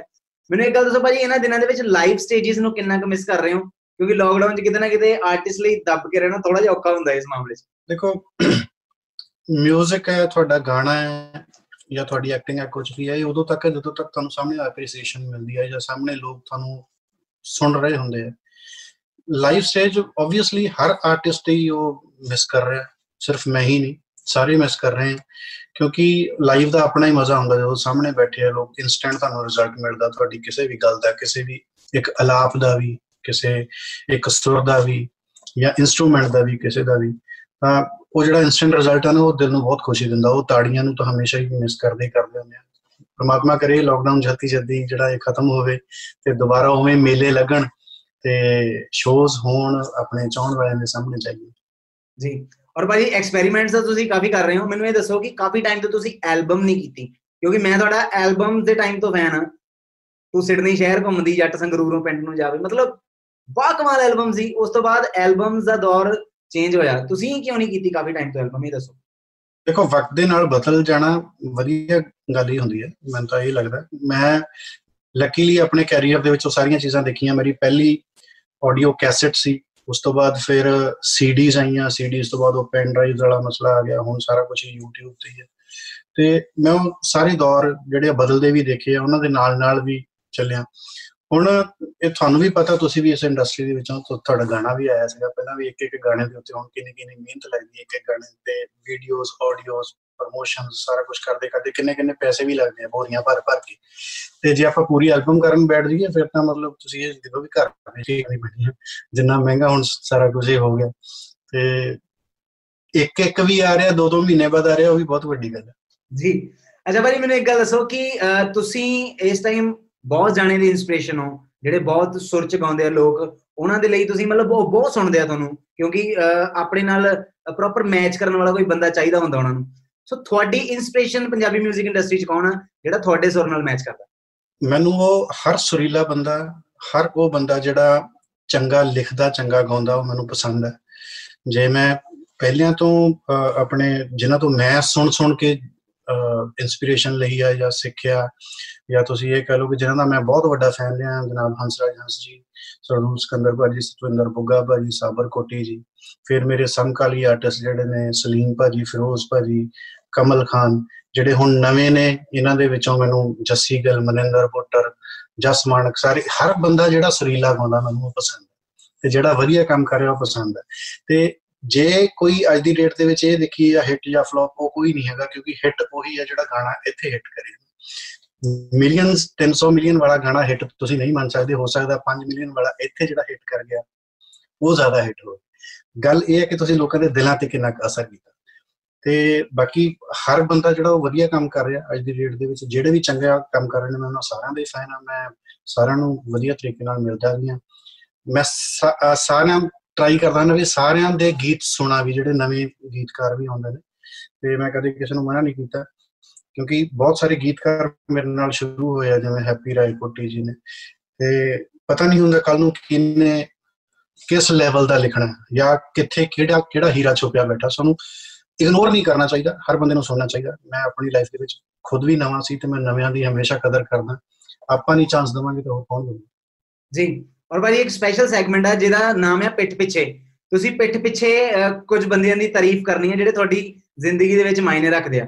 ਕੋਈ ਐਸੇ ਦੋ ਬੰਦੇ ਜਿਨ੍ਹਾਂ ਦੀ ਤੁਸੀਂ ਆਪਣੇ ਮੂੰਹੋਂ ਤਾਰੀਫ ਕਰਨਾ ਚਾਹੁੰਦੇ ਹੋ, ਤੁਹਾਡੀ ਜ਼ਿੰਦਗੀ ਦੇ ਵਿੱਚ ਸਭ ਤੋਂ ਵੱਡਾ ਯੋਗਦਾਨ ਰਿਹਾ ਹੋਣਾ? ਅ ਸਭ ਤੋਂ ਪਹਿਲਾਂ ਤਾਂ ਜੇ ਆਪਣੇ ਘਰ ਤੋਂ ਸ਼ੁਰੂ ਜਾਂ ਮੇਰੇ ਮਦਰ ਫਾਦਰ ਮੇਰੇ ਫਾਦਰ ਸਾਹਿਬ, ਕਿਉਂਕਿ ਮੈਂ ਛੋਟਾ ਜਿਹਾ ਹੁੰਦਾ ਸੀ ਜਦੋਂ ਦੀ ਸੁਰਤ ਸੰਭਾਲੀ, ਉਦੋਂ ਦਾ ਮੈਂ ਗਾ ਰਿਹਾ। ਤੇ ਉਹ ਕਾਲਜ ਲੈਕਚਰਰ ਸੀਗੇ ਬਟ ਉਹਨਾਂ ਨੇ ਆਪਣੀ ਜ਼ਿੰਦਗੀ 'ਚ ਆਪਣੇ, ਮੇਰੇ ਪ੍ਰਤੀ ਜਿੰਨਾ ਮੈਨੂੰ 뮤직 ਨਾਲ ਉਹਨਾਂ ਨੇ ਜੋੜਿਆ। ਹੋ ਸਕਦਾ ਮੈਂ ਕਦੇ ਵੇਸਲਾ ਹੋ ਗਿਆ ਹੋਵਾਂ, ਸਵੇਰੇ ਉੱਠ ਕੇ ਰਿਆਜ਼ ਨਹੀਂ ਕੀਤਾ ਜਾਂ ਅੱਜ ਗਾਇਆ ਨਹੀਂ ਬਟ ਉਹਨਾਂ ਨੇ ਉਠਾ ਉਠਾ ਕੇ ਮੈਨੂੰ ਰਿਆਜ਼ ਕਰਾਇਆ। ਪਲੱਸ ਉਹਨਾਂ ਨੇ ਆਪਣੇ ਕਾਲਜ ਤੋਂ ਛੁੱਟੀਆਂ ਲੈ ਲੈ ਕੇ ਜਿੱਥੇ ਕਿਤੇ ਵੀ ਕੰਪੀਟੀਸ਼ਨ ਹੋਣਾ, ਮੈਨੂੰ ਨਾਲ ਲੈ ਕੇ ਜਾਣਾ, ਆਪਣੇ ਸਕੂਟਰ ਤੇ ਸਾਈਕਲ ਤੇ ਪਿੱਛੇ ਬਿਠਾ ਕੇ, ਤਾਂ ਉਹ ਜਿਹੜਾ ਬੂਸਟ ਅਪ ਮਿਲਿਆ ਚਾਈਲਡਹੁੱਡ ਤੋਂ ਉਹੀ ਅੱਜ ਤੱਕ ਕੰਮ ਆ ਰਿਹਾ, ਉਹੀ ਕੌਨਫੀਡੈਂਸ ਅੱਜ ਤੱਕ ਕੰਮ ਆ ਰਿਹਾ। ਨੰਬਰ 2 ਤੇ ਮੈਂ ਤਾਰੀਫ ਕਰੂੰਗਾ ਔਰ ਹਮੇਸ਼ਾ ਕਰਦਾ ਰਹੂੰਗਾ ਆਪਣੇ ਗੁਰੂ ਜੀ ਪ੍ਰੋਫੈਸਰ ਸ਼ਮਸ਼ਾਦ ਅਲੀ ਜੀ, ਜਿਨ੍ਹਾਂ ਦੇ ਕੋਲ ਰਹਿ ਕੇ ਮੈਂ ਸਿੱਖਿਆ ਤੇ ਮੈਂ 9 ਸਾਲ ਉਹਨਾਂ ਦੇ ਕੋਲ ਰਿਹਾ ਤੇ ਉਹਨਾਂ ਦੇ ਚਰਨਾਂ 'ਚ ਰਹਿ ਕੇ ਇੱਕ ਇੱਕ ਚੀਜ਼ ਜਿਹੜੀ ਹੈ ਸੰਗੀਤ ਦੀ ਬਾਰੀਕੀ ਸਿੱਖਣ ਦੀ ਕੋਸ਼ਿਸ਼ ਕੀਤੀ ਹੈ ਉਸ ਤੋਂ ਬਾਅਦ ਬਹੁਤ ਜਣੇ ਇਦਾਂ ਦੇ ਹੈਗੇ ਜਿਨ੍ਹਾਂ ਨੇ ਮੇਰੀ ਲਾਈਫ ਚੇਂਜ ਕੀਤੀ ਹੈ ਜਿਨ੍ਹਾਂ ਸਚਿਨ ਹੁਜਾ ਭਾਜੀ ਨੇ, ਤੇਜਵੰਤ ਕਿੱਟੂ ਭਾਜੀ ਨੇ ਔਰ ਸਾਰਿਆਂ ਦਾ ਮੈਂ ਦੇਣ ਨਹੀਂ ਦੇ ਸਕਦਾ ਕਿਉਂਕਿ ਕਿਤੋਂ ਮੈਂ ਇੱਕ ਚੀਜ਼ ਵੀ ਸਿੱਖੀ ਉਹ ਵੀ ਮੇਰੇ ਵਾਸਤੇ ਗੁਰੂ ਕੀ ਬਾਤ ਹੈ। ਅੱਛਾ ਭਾਜੀ ਪੰਜਾਬੀ ਇੰਡਸਟਰੀ ਦੇ ਕਿਹੜੇ ਦੋ ਤਿੰਨ ਐਸੇ ਸਿੰਗਰ ਆ ਜਿਹੜੇ ਤੁਹਾਨੂੰ ਲੱਗਦਾ ਕਿ ਅੱਧੀ ਰਾਤ ਨੂੰ ਵੀ ਤੁਹਾਨੂੰ ਲੋੜ ਪਵੇ ਤਾਂ ਕਦੀ ਪਿੱਛੇ ਨਹੀਂ ਹਟਣਗੇ ਭੱਜੇ ਆਉਣਗੇ? ਅ ਸਿੱਪੀ ਹੈਗਾ ਮੇਰਾ ਬਹੁਤ ਦੇਰ ਦਾ ਬੇਲੀ ਹੈ। ਹੈਪੀ ਰਾਏ ਕੋਟੀ ਨੇ ਜੱਸੀ ਗੱਲ ਹੈ ਜਿਨ੍ਹਾਂ ਤੇ ਮਾਣ ਹੁੰਦਾ ਕਿ ਹਾਂ ਤੁਸੀਂ ਐਨੀ ਟਾਈਮ ਕਦੇ ਵੀ ਦੁੱਖ ਸੁੱਖਾਂ ਦੇ ਵਿੱਚ ਤੁਸੀਂ ਇੱਕ ਦੂਜੇ ਦੇ ਸਾਥੀ ਹੋਰ ਵੀ ਸਾਰੇ ਹੈਗੇ ਆ ਮਤਲਬ ਮੈਂ ਤੁਸੀਂ ਇੱਕ ਦੋ ਪੁੱਛਦੇ ਹੋ ਇਹ ਤਾਂ ਸਾਰਿਆਂ ਨਾਲ ਪਿਆਰ ਬਹੁਤ ਹੈ। ਉਹ ਭਾਈ ਜੇ ਸਾਰਿਆਂ ਦੇ ਨਾਂ ਲੈਣ ਲੱਪੇ ਫਿਰ ਮੈਨੂੰ ਲੱਗਦਾ ਡੇਢ ਦੋ ਘੰਟੇ ਦੀ ਇੰਟਰਵਿਊ ਚੱਲ ਜਾਣੀ ਹੈ ਮੈਨੂੰ ਇਹ ਲੱਗਦਾ ਕਿ ਸਾਡੀ ਪੰਜਾਬੀ ਇੰਡਸਟਰੀ ਦੇ ਵਿੱਚ ਸਾਰਿਆਂ ਦਾ ਆਪਸ ਦੇ ਵਿੱਚ ਪਿਆਰ ਬਹੁਤ ਜ਼ਿਆਦਾ ਤੁਸੀਂ ਕਿਸੇ ਦਾ ਗਾਣਾ ਦੇਖ ਲਓ ਤਾਂ ਹਰੇਕ ਦੀ ਵਾਲ ਤੇ ਤੁਹਾਨੂੰ ਉਹ ਗਾਣਾ ਲੱਭ ਜਾਊਗਾ। ਤੇ ਹਰ ਬੰਦਾ ਇੱਕ ਦੂਜੇ ਨੂੰ ਸਪੋਰਟ ਵੀ ਕਰਦਾ ਚੰਗੇ ਗਾਣੇ ਨੂੰ ਸਪੋਰਟ ਵੀ ਕਰਦਾ। ਜੀ ਔਰ ਭਾਈ ਲੱਕੀਲੀ ਕਿਤੇ ਨਾ ਕਿਤੇ ਮਤਲਬ ਆਪਾਂ ਪੰਜਾਬੀ ਇੰਡਸਟਰੀ ਦੇ ਵਿੱਚ ਸਾਡੇ ਲਈ ਬਹੁਤ ਮਾਣ ਦੀ ਗੱਲ ਆ। ਅੱਛਾ ਭਾਈ ਮੈਨੂੰ ਇੱਕ ਗੱਲ ਦੱਸੋ ਕਿ ਲੋਕਡਾਊਨ ਜਦੋਂ ਖਤਮ ਹੋਊਗਾ ਲੋਕਡਾਊਨ ਖਤਮ ਹੋਣ ਤੋਂ ਬਾਅਦ ਕਿਹੜੀਆਂ ਦੋ ਤਿੰਨ ਚੀਜ਼ਾਂ ਐਸੀਆਂ ਹੋਗੀਆਂ ਜਿਹੜੀਆਂ ਤੁਸੀਂ ਕਰਨੀਆਂ ਚਾਹੁੰਦੇ ਹੋ? ਕੁਝ ਖਾਣਾ ਚਾਹੁੰਦੇ ਹੋ? ਕੋਈ ਸਪੈਸ਼ਲ ਆਪਣੀ ਵਿਸ਼ ਹੋਵੇ, ਜਿਹੜੀ ਇੱਕਦਮ ਖਤਮ ਹੋਣ ਤੋਂ ਬਾਅਦ ਤੁਸੀਂ ਟੁੱਟ ਕੇ ਪੈ ਜਾਓਗੇ ਉਸ ਚੀਜ਼ ਨੂੰ? ਨਹੀਂ ਖਾਣ ਪੀਣ ਦੀ ਤਾਂ ਚਲੋ ਮੈਂ ਐਡਾ ਫੂਡੀ ਨਹੀਂ ਹੈਗਾ, ਬਾਕੀ ਘਰ ਦਾ ਖਾਣਾ ਹੀ ਹਮੇਸ਼ਾ ਵਧੀਆ ਹੁੰਦਾ। ਜਿਹੜੀ ਚੀਜ਼ ਨੂੰ ਮੈਂ ਟੁੱਟ ਕੇ ਪਾਉਂਗਾ ਉਹ ਹੈਗੀ ਹੈ ਮੈਂ ਵਾਪਸ ਇੰਡੀਆ ਇੱਕ ਵਾਰੀ ਆਉਣਾ ਚਾਹੁੰਦਾ। ਕਿਉਂਕਿ ਆਪਾਂ ਮਿੱਤਰਾਂ ਦੋਸਤਾਂ ਤੋਂ ਦੂਰ ਆ ਸਾਰੇ ਚਾਹਣ ਵਾਲਿਆਂ ਤੋਂ ਦੂਰ ਆ ਆਪਣੇ ਕੰਮ ਤੋਂ ਦੂਰ ਆ ਆਪਣੀ ਸ਼ੂਟਿੰਗਸ ਤੋਂ ਦੂਰ ਆ ਆਪਣੇ 뮤직 ਤੋਂ ਦੂਰ ਆ ਉਹਨਾਂ ਚੀਜ਼ਾਂ ਦੇ ਵਿੱਚ ਬੈਕ ਟੂ ਪਵਿਲੀਅਨ ਜਿਵੇਂ ਤੁਸੀਂ ਕਹਿੰਦੇ ਹੋ ਜ਼ਰੂਰ ਆਉਣਾ ਚਾਹੁੰਦਾ ਮੈਂ। ਤੇ ਤੁਹਾਡੇ ਕੋਲ ਵੀ ਆਉਣਾ ਚਾਹੁੰਦਾ ਮੈਂ ਟੈਸ਼ਨ ਦੇ ਸਟੂਡੀਓ ਜਿਹੜੀ ਹੁਣ ਇੰਟਰਵਿਊ ਆਪਾਂ ਫੋਨਾਂ ਦੇ ਜ਼ਰੀਏ ਕਰ ਰਹੇ ਹੋ, ਕਿਤੇ ਸਟੂਡੀਓ 'ਚ ਹੋਵੇ ਤਾਂ ਹੋਰ ਵੀ ਮਜ਼ਾ ਆਉਂਦਾ। ਕੀ ਬਾਤ ਹੈ। ਅੱਛਾ ਭਾਜੀ ਲੋਕਡਾਊਨ ਤੋਂ ਬਾਅਦ ਕਿਹੜੇ ਦੋ ਤਿੰਨ ਐਸੇ ਆਰਟਿਸਟ ਆ ਜਿਨ੍ਹਾਂ ਨਾਲ ਤੁਸੀਂ ਇਹਨਾਂ ਦਿਨਾਂ 'ਚ ਵੈਸੇ ਕਨੈਕਟਡ ਹੋ, ਪਰ ਜਾ ਕੇ ਸਿੱਧਾ ਮਿਲਣਾ ਚਾਹੁੰਦੇ ਹੋ? ਉਹਨਾਂ ਨੂੰ ਤੁਸੀਂ ਬਹੁਤ ਜ਼ਿਆਦਾ ਮਿਸ ਕਰ ਰਹੇ ਹੋ ਇਹਨਾਂ ਦਿਨਾਂ ਦੇ ਵਿੱਚ। ਉਹਨਾਂ ਬਾਰੇ ਦੱਸੋ। ਮੈਂ ਜਿਹੜੇ ਨਾਮ ਦੱਸਿਆ ਜੀ ਇਹੀ ਮੇਰੇ ਬੇਲੀ ਨੇ। ਤੇ ਔਰ ਇਹਨਾਂ ਨੂੰ ਹੀ ਮੈਂ ਆਬਵੀਅਸਲੀ ਮਿਸ ਵੀ ਕਰਨਾ ਔਰ ਮਿਲਣਾ ਚਾਹੂੰਗਾ ਜਾ ਕੇ ਹੈਪੀ ਹੈ ਸਿੱਪੀ ਜੀ। ਔਰ ਭਾਜੀ ਹੈਪੀ ਰਾਏਕੋਟੀ ਭਾਈ ਨਾਲ ਤੁਹਾਡਾ ਬਹੁਤ ਜ਼ਿਆਦਾ ਪਿਆਰ ਆ। ਕਦੀ ਇਦਾਂ ਹੋਇਆ ਕਿ ਹੈਪੀ ਭਾਈ ਨੇ ਗਾਣਾ ਲੇਟ ਕੀਤਾ ਹੋਵੇ ਤੇ ਤੁਸੀਂ ਖੁੰਦਕ ਨਾਲ ਮਤਲਬ ਉਹਨਾਂ ਨੂੰ ਫੋਨ ਫੋਨ ਕੀਤਾ ਹੋਵੇ ਕਿ ਭਰਾਵਾ ਭੇਜ ਦੇ ਹੁਣ ਮੰਨਿਆ ਠੀਕ ਆ ਓਕੇ ਨਾਮ ਬਣ ਗਿਆ। ਹੁਣ ਵੀ ਅਸੀਂ ਇੱਕ ਗਾਣਾ ਡੈਡੀਕੇਟ ਕਰਨਾ ਸੀਗਾ ਸਾਰੇ ਜਿਹੜੇ ਆਪਣੀ ਜਾਨ ਵਾਰ ਕੇ ਇਸ ਟਾਈਮ ਕੰਮ ਕਰ ਰਹੇ ਨੇ ਉਹਨੂੰ ਕਹਿੰਦੇ ਨੂੰ ਮੈਨੂੰ ਲਗਭਗ 20 ਕੁ ਦਿਨ ਤਾਂ ਹੋ ਹੀ ਗਏ ਆ। ਵੀ ਹੈਪੀ ਲਿਖਦੇ ਲੈ ਵੀਰੇ ਆ ਗਿਆ 5 ਮਿੰਟ ਦੇ ਵਿੱਚ ਤੇ ਉਹ 5 ਮਿੰਟ ਹਜੇ ਤੱਕ ਹੋਏ ਨਹੀਂ। ਤੇ ਉਹ ਮੈਨੂੰ ਪਤਾ ਬਿਜ਼ੀ ਹੈ ਤੇ ਪ੍ਰੈਸ਼ਰ ਹੁੰਦਾ ਕੰਮ ਦਾ ਕਿਉਂਕਿ ਉਹ ਫਿਲਮਾਂ ਵਾਸਤੇ ਵੀ ਲਿਖ ਰਿਹਾ ਐਲਬਮਸ ਵਾਸਤੇ ਵੀ ਲਿਖ ਰਿਹਾ ਸਾਰਿਆਂ ਲਈ ਲਿਖ ਰਿਹਾ। ਤੇ ਪਰ ਮੈਂ ਚਾਹੁੰਦਾ ਵੀ ਇਦਾਂ ਹੀ ਆ ਵੀ ਉਹ ਇਦਾਂ ਬਿਜ਼ੀ ਰਵੇ ਹਮੇਸ਼ਾ। ਪਰ ਮੇਰਾ ਗਾਣਾ ਹਜੇ ਤੱਕ ਉਹਨੇ ਲਿਖਿਆ ਨਹੀਂ। ਹੋ ਸਕਦਾ ਹੈ ਇੰਟਰਵਿਊ ਟੈਲੀਕਾਸਟ ਹੋਣ ਤੱਕ ਲਿਖ ਚੁੱਕਿਆ ਹੋਵੇ ਤੇ ਮੈਂ ਉਗਾ ਚੁੱਕਿਆ ਹਾਂ ਜੀ। ਭਾਜੀ ਸਪੈਸ਼ਲ ਫੀਚਰਿੰਗ ਮੈਂ ਪੁੱਛਣੀ ਚਾਹੂੰਗਾ। ਭਾਈ ਇੱਕ ਨਾ ਸਾਡਾ ਸਪੈਸ਼ਲ ਸੈਗਮੈਂਟ ਹੈ ਜਿਹਦਾ ਨਾਮ ਹੈ ਕੁਇਕ ਪਿਕਸ ਮੈਂ ਤੁਹਾਨੂੰ ਆਪਸ਼ਨਸ ਦਊਂਗਾ ਤੁਸੀਂ ਉਹਨਾਂ ਆਪਸ਼ਨਸ ਦੇ ਵਿੱਚੋਂ ਇੱਕ ਆਪਸ਼ਨ ਸਿਲੈਕਟ ਕਰਨੀ ਹੈ ਸ਼ੁਰੂ ਕਰੀਏ ਭਾਜੀ? ਹਾਂਜੀ। ਸਪੈਸ਼ਲ ਫੀਚਰਿੰਗ ਗਾਣੇ ਵਿੱਚ ਕਿਹਦੀ ਕਰਨੀ ਚਾਹੋਗੇ? ਯੋਯੋ ਹਨੀ ਸਿੰਘ ਜਾਂ ਬੋਹੀਮੀਆ ਮੈਂ ਹਨੀ ਸਿੰਘ ਭਾਜੀ ਦੇ ਨਾਲ। ਭਾਜੀ ਸੌਖਾ ਕੀ ਆ ਦੋਵਾਂ ਚੋਂ? ਪੋਚਾ ਮਾਰਨਾ ਜਾਂ ਭਾਂਡੇ ਮਾਂਜਣੇ? ਭਾਂਡੇ ਮਾਂਜਣੇ। ਇਹਨਾਂ ਦੋਵਾਂ ਵਿੱਚੋਂ ਕਿਹੜਾ ਸਿਲੈਕਟ ਕਰੋਗੇ? ਭੋਜਪੁਰੀ ਗਾਣਾ ਜਾਂ ਹਰਿਆਣਵੀ ਗਾਣਾ? ਹਰਿਆਣਵੀ ਗਾਣਾ। ਹਰਿਆਣਵੀ ਗਾਣੇ ਤੇ ਮੈਂ ਕੰਮ ਵੀ ਕਰ ਰਿਹਾ ਹਾਂ। ਕੀ ਬਾਤ ਹੈ। Special 9x station lockdown special ਦੇ ਵਿੱਚ ਭਾਈ ਨੇ ਦੱਸਿਆ ਕਿ ਹਰਿਆਣਵੀ ਗਾਣੇ ਤੇ ਕੰਮ ਵੀ ਚੱਲ ਰਿਹਾ। ਮੈਨੂੰ ਲੱਗਦਾ ਭਾਈ ਨੇ ਕੋਈ ਭਾਸ਼ਾ ਇਸ ਦੁਨੀਆ ਦੀ ਛੱਡਣੀ ਨਹੀਂ। ਕੀ ਬਾਤ ਹੈ। ਅੱਛਾ ਭਾਜੀ ਇਹ ਦੱਸੋ ਪਹਿਲਾਂ ਕੌਣ ਆਇਆ ਮੁਰਗੀ ਜਾਂ ਅੰਡਾ? ਪਹਿਲਾਂ ਤਾਂ ਮੈਨੂੰ ਲੱਗਦਾ ਉਹੀ ਆਇਆ ਜਿਨੇ ਇਹ ਸਵਾਲ ਬਣਾਇਆ। ਕਿਉਂਕਿ ਇਸ ਚੀਜ਼ ਦਾ ਜਵਾਬ ਕੋਈ ਨਹੀਂ ਦੇ ਪਾਇਆ। ਯੰਗ ਵੀਰ ਇਹ ਗੱਲ ਚੰਗੀ ਨਹੀਂ ਹੈ ਵੀਰ। ਇਹ ਤੇਰਾ ਪੁੱਛਣ ਦਾ ਜਿਹੜਾ ਢੰਗ ਆ ਵੀਰ। ਹੈ ਅੱਛਾ ਅੱਛਾ ਭਾਜੀ ਅਹ, ਅਹ, ਇੱਕ ਸਪੈਸ਼ਲ ਸੈਗਮੈਂਟ ਇੱਕ ਸਪੈਸ਼ਲ ਸੈਗਮੈਂਟ ਆ ਜਿਹਦਾ ਨਾਮ ਹੈ ਟਿਕਟੌਕਸ ਕਿ ਇਹਨਾਂ ਦਿਨਾਂ ਦੇ ਵਿੱਚ ਤੁਸੀਂ ਇਹ ਕੰਮ ਕੀਤਾ ਲਾਕਡਾਊਨ ਦੇ ਵਿੱਚ ਉਹ ਦੱਸੋ। ਯੈਸ অর ਨੋ ਦੇ ਵਿੱਚ ਤੁਸੀਂ ਜਵਾਬ ਦੇਣਾ। ਆਉਂਦੀ ਹੈ ਭਾਜੀ। ਇੱਕ ਦਿਨ ਦੇ ਵਿੱਚ ਤਿੰਨ ਵਾਰੀ ਘਰ ਦੀ ਸਫ਼ਾਈ ਕੀਤੀ। No. ਇੱਕ ਦਿਨ ਦੇ ਵਿੱਚ 50 60 ਦੇ ਕਰੀਬ ਵਾਸੀਆਂ ਮਾਰੀਆਂ। ਹਾਂਜੀ। ਬੋਰ ਹੋ ਕੇ ਯਾਰਾਂ ਮਿੱਤਰਾਂ ਨੂੰ ਵੀਡੀਓ ਕਾਲਾਂ ਕਰ ਕਰਕੇ ਬਾਰ-ਬਾਰ ਪਰੇਸ਼ਾਨ ਕੀਤਾ। ਨਹੀਂ। ਕਿਤੇ ਨਾ ਕਿਤੇ ਲਾਕਡਾਊਨ ਦੀਆਂ ਖਬਰਾਂ ਸੁਣ ਕੇ ਇਹ ਕਿਹਾ ਯਾਰ ਬੰਦ ਕਰੋ ਖਬਰਾਂ। ਹਾਂ ਹੁਣ ਪਰੇਸ਼ਾਨ ਹੋਣਾ ਸ਼ੁਰੂ ਹੋ ਗਏ ਆ ਕਿਉਂਕਿ ਜਦੋਂ ਵੀ ਟੀਵੀ ਲਾਈਦਾ ਤਾਂ ਉਹੀ ਖਬਰ ਬਾਰ-ਬਾਰ ਉਹੀ ਖਬਰ ਬਾਰ-ਬਾਰ। ਸੁੱਖ ਦੀ ਖਬਰ ਨਹੀਂ ਆ ਰਹੀ। ਜਦੋਂ ਉਹ ਆਊਗੀ ਥੋੜਾ ਜਿਹਾ ਸੁੱਖ ਦਾ ਸਾਹ ਵੀ ਆਊਗਾ। ਅੱਛਾ ਭਾਜੀ ਇਸ ਟਾਈਮ ਤੁਸੀਂ ਆਪਣੇ ਘਰ ਦੇ ਵਿੱਚੋਂ ਮੈਨੂੰ ਇਹ ਦੱਸੋ ਕਿ ਘਰ ਦਾ ਕਿਹੜਾ ਐਸਾ ਕੋਨਾ ਆ ਜਿੱਥੇ ਰਹਿ ਕੇ ਤੁਹਾਨੂੰ ਸਭ ਤੋਂ ਜ਼ਿਆਦਾ ਕ੍ਰੀਏਟਿਵ ਫੀਲਿੰਗਸ ਆਉਂਦੀਆਂ? ਉਹ ਆਬਵੀਅਸਲੀ ਮੇਰਾ ਸਟੂਡੀਓ ਹੈ ਜਿੱਥੇ ਮੇਰਾ ਸਭ ਤੋਂ ਜ਼ਿਆਦਾ ਟਾਈਮ ਬੀਤਦਾ। ਤੇ ਉੱਥੋਂ ਹੀ ਮਤਲਬ ਨਵੀਆਂ-ਨਵੀਆਂ ਪ੍ਰੋਡਕਸ਼ਨਸ ਨਵੀਆਂ ਕ੍ਰੀਏਸ਼ਨਸ ਹੁੰਦੀਆਂ ਨੇ। ਤੇ ਬਾਕੀ ਇਹ ਇਹ ਮੇਰਾ ਲਿਵਿੰਗ ਰੂਮ ਹੈ, ਜਿੱਥੇ ਅਸੀਂ ਸਾਰੀ ਫੈਮਿਲੀ ਇਕੱਠੇ ਬੈਠਦੇ ਹਾਂ। ਤੇ ਸਟੂਡੀਓ ਮੇਰਾ ਥੱਲੇ ਹੈਗਾ ਬੇਸਮੈਂਟ ਦੇ ਵਿੱਚ। ਤੇ ਉਹੀ ਜਿਹੜੀ ਬੈਸਟ ਪਲੇਸ ਹੈ ਦਾ ਹਾਊਸ ਸੋ ਮਤਲਬ ਇਤੋਂ ਪਤਾ ਲੱਗਦਾ ਕਿ ਭਾਜੀ ਬਹੁਤ ਅੰਡਰਗਰਾਉਂਡ ਕੰਮ ਕਰ ਰਹੇ ਆ ਪੰਜਾਬੀ 뮤직 ਇੰਡਸਟਰੀ ਭਾਜੀ ਗੱਲਾਂ ਬਾਤਾਂ ਆਪਾਂ ਬਹੁਤ ਕੀਤੀਆਂ, ਪਰ ਕਿਤੇ ਨਾ ਕਿਤੇ ਮਿਊਜ਼ੀਕਲ ਸਫ਼ਰ ਆ ਜਿਹੜਾ, ਉਹ ਵੀ ਕੰਟੀਨਿਊ ਰਹਿਣਾ ਚਾਹੀਦਾ। ਇਹ ਗਾਣਾ ਸੀਗਾ ਤੁਹਾਡਾ ਵਹਿਮ। ਭਾਜੀ ਉਹ ਮੇਰਾ ਵੀ ਫੇਵਰੇਟ ਆ, ਔਰ ਜਿੰਨੇ ਵੀ ਮੈਨੂੰ ਲੱਗਦਾ ਪੰਜਾਬੀ ਆਪਣੇ ਜਿੱਥੇ ਜਿੱਥੇ ਵੀ ਬੈਠੇ ਆ ਉਹਨਾਂ ਦਾ ਵੀ ਬਹੁਤ ਫੇਵਰੇਟ ਹੋਊਗਾ ਭਾਜੀ। ਹੈਪੀ ਭਾਜੀ ਨਾਲ ਤੁਹਾਡੀ ਜਿਹੜੀ ਟਿਊਨਿੰਗ ਸੀ ਨਾ, ਉਹਦੇ ਵਿੱਚ ਉਹ ਲਿਰਿਕਸ ਜਿਹੜੇ ਮੈਚ ਕੀਤੇ ਸੀ ਦੋਵਾਂ ਦੇ। ਔਰ ਕਿਆ ਵੀਡੀਓ ਸੀ ਉਸ ਗਾਣੇ ਦੀ ਭਾਜੀ। ਵਹਿਮ ਗਾਣਾ ਹੋ ਜਾਵੇ, ਜਿੰਨੇ ਵੀ ਆਪਾਂ ਨੂੰ ਲੋਕ ਇਸ ਟਾਈਮ ਸੁਣ ਰਹੇ ਆ, ਦੇਖ ਰਹੇ ਆ। ਕੋਠੇ ਚੜ ਚੜ ਪਟਿਆ ਸੀ। ਜੀਨੇ ਕਮਲਾ ਦਿਲ ਯਾਰਾਂ ਦਾ ਖੜਕਾ ਕੇ ਕੁੰਡਾ ਭੱਜ ਗਈ। ਮੇਰੇ ਦਿਲ ਦੇ ਇਤਬਾਰਾਂ ਦਾ। ਕੋਠੇ ਚੜ ਚੜ ਪਟਿਆ ਸੀ ਕਿਆ ਬਾਤ ਜੀਨੇ ਕਮਲਾ ਦਿਲ ਯਾਰਾਂ ਦਾ, ਖੜਕਾ ਕੇ ਕੁੰਡਾ ਭੱਜ ਗਈ, ਮੇਰੇ ਦਿਲ ਦੇ ਇਤਬਾਰਾਂ ਦਾ। ਫੁੱਲਾਂ ਵਾਂਗੂ ਪਾਵੇਂ ਖਿੜੀ, ਫਿਰਦੀ ਦੁਪਹਿਰ ਚ ਹਿਜਰ ਤੇਰੇ ਨੂੰ ਤਵੀ ਮਾਣਦੀ ਤਾਂ ਹੈ। ਮੁਖੜਾ ਕੁਮਾ ਕੇ ਇੱਕ ਵਹਿਮ ਦੂਰ ਕਰ ਗਈ ਕਿ ਹਾਲੇ ਤੱਕ ਦਿਲਾ ਤੈਨੂੰ ਜਾਣਦੀ ਤਾਂ ਹੈ। ਮੁਖੜਾ ਕੁਮਾ ਕੇ। ਕਿਆ ਬਾਤ ਹੈ ਕਿਆ ਬਾਤ ਹੈ ਭਾਜੀ। ਇਹ ਗਾਣਾ ਮੈਂ ਤੁਹਾਡੇ ਕੋਲੋਂ ਇਸ ਲਈ ਸੁਣਿਆ ਕਿ ਅਹ, ਕਿਤੇ ਤੁਹਾਡੀ ਥੋੜੀ ਜੀ ਰਿਹਰਸਲ ਹੋ ਜਵੇ ਇਸ ਚੀਜ਼ ਦੀ। 9x ਸਟੇਸ਼ਨ ਸਟੇਸ਼ਨ ਯਾਰਾਂ ਦਾ ਦੀ ਜਿਹੜੀ ਟੈਗਲਾਈਨ ਆ ਤੁਸੀਂ ਭਾਜੀ ਪਲੀਜ਼ ਆਪਣੇ ਅੰਦਾਜ਼ ਦੇ ਵਿੱਚ ਮਤਲਬ ਬਿਲਕੁਲ ਸੁਰੀਲੀ ਕਰਕੇ ਇੱਕ ਵਾਰੀ ਗਾ ਦੇ ਜਰਾ। 9x ਸਟੇਸ਼ਨ ਸਟੇਸ਼ਨ ਯਾਰਾਂ ਦਾ। ਫਿਰ ਆਪਾਂ ਰਾਗ ਚੇਂਜ ਨਹੀਂ ਕਰਦੇ ਇਹਦੇ ਚ ਹੀ ਕਰ ਦਿੰਦੇ। ਕਿਆ ਬਾਤ ਹੈ ਆਉਣ ਦੋ ਭਾਜੀ। ਨਾਈਨ ਐਕਸਟ੍ਰੈਸ਼ਨ ਟਸ਼ਨ ਯਾਰਾਂ ਦਾ ਆਹਾ। ਟਸ਼ਨ ਯਾਰਾਂ ਦਾ ਕਿਆ ਬਾਤ ਹੈ। ਥੈਂਕ ਯੂ ਸੋ ਮਚ ਭਾਈ ਸਾਡੇ ਨਾਲ ਜੁੜਨ ਵਾਸਤੇ ਔਰ ਬਹੁਤ ਘੈਂਟ ਲੱਗਾ। ਸ਼ੁਕਰੀਆ ਜੀ।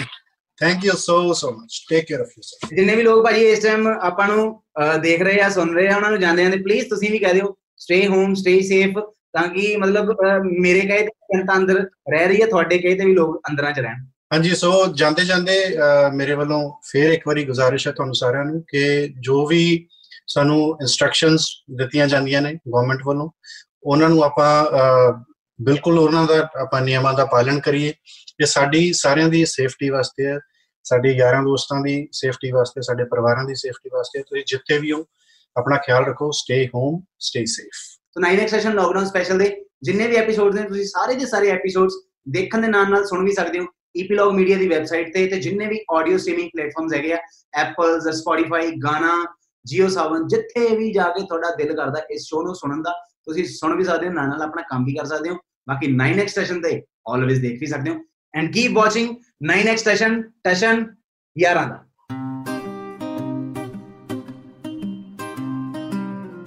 ਘਰੇ ਬਹਿ ਕੇ ਕਰੋ ਯਾਰਾਂ ਨਾਲ ਗੱਲਾਂ ਘਰੇ ਬਹਿ ਕੇ ਕਰੋ ਯਾਰਾਂ ਨਾਲ ਗੱਲਾਂ 9 Extortion, Lockdown Special.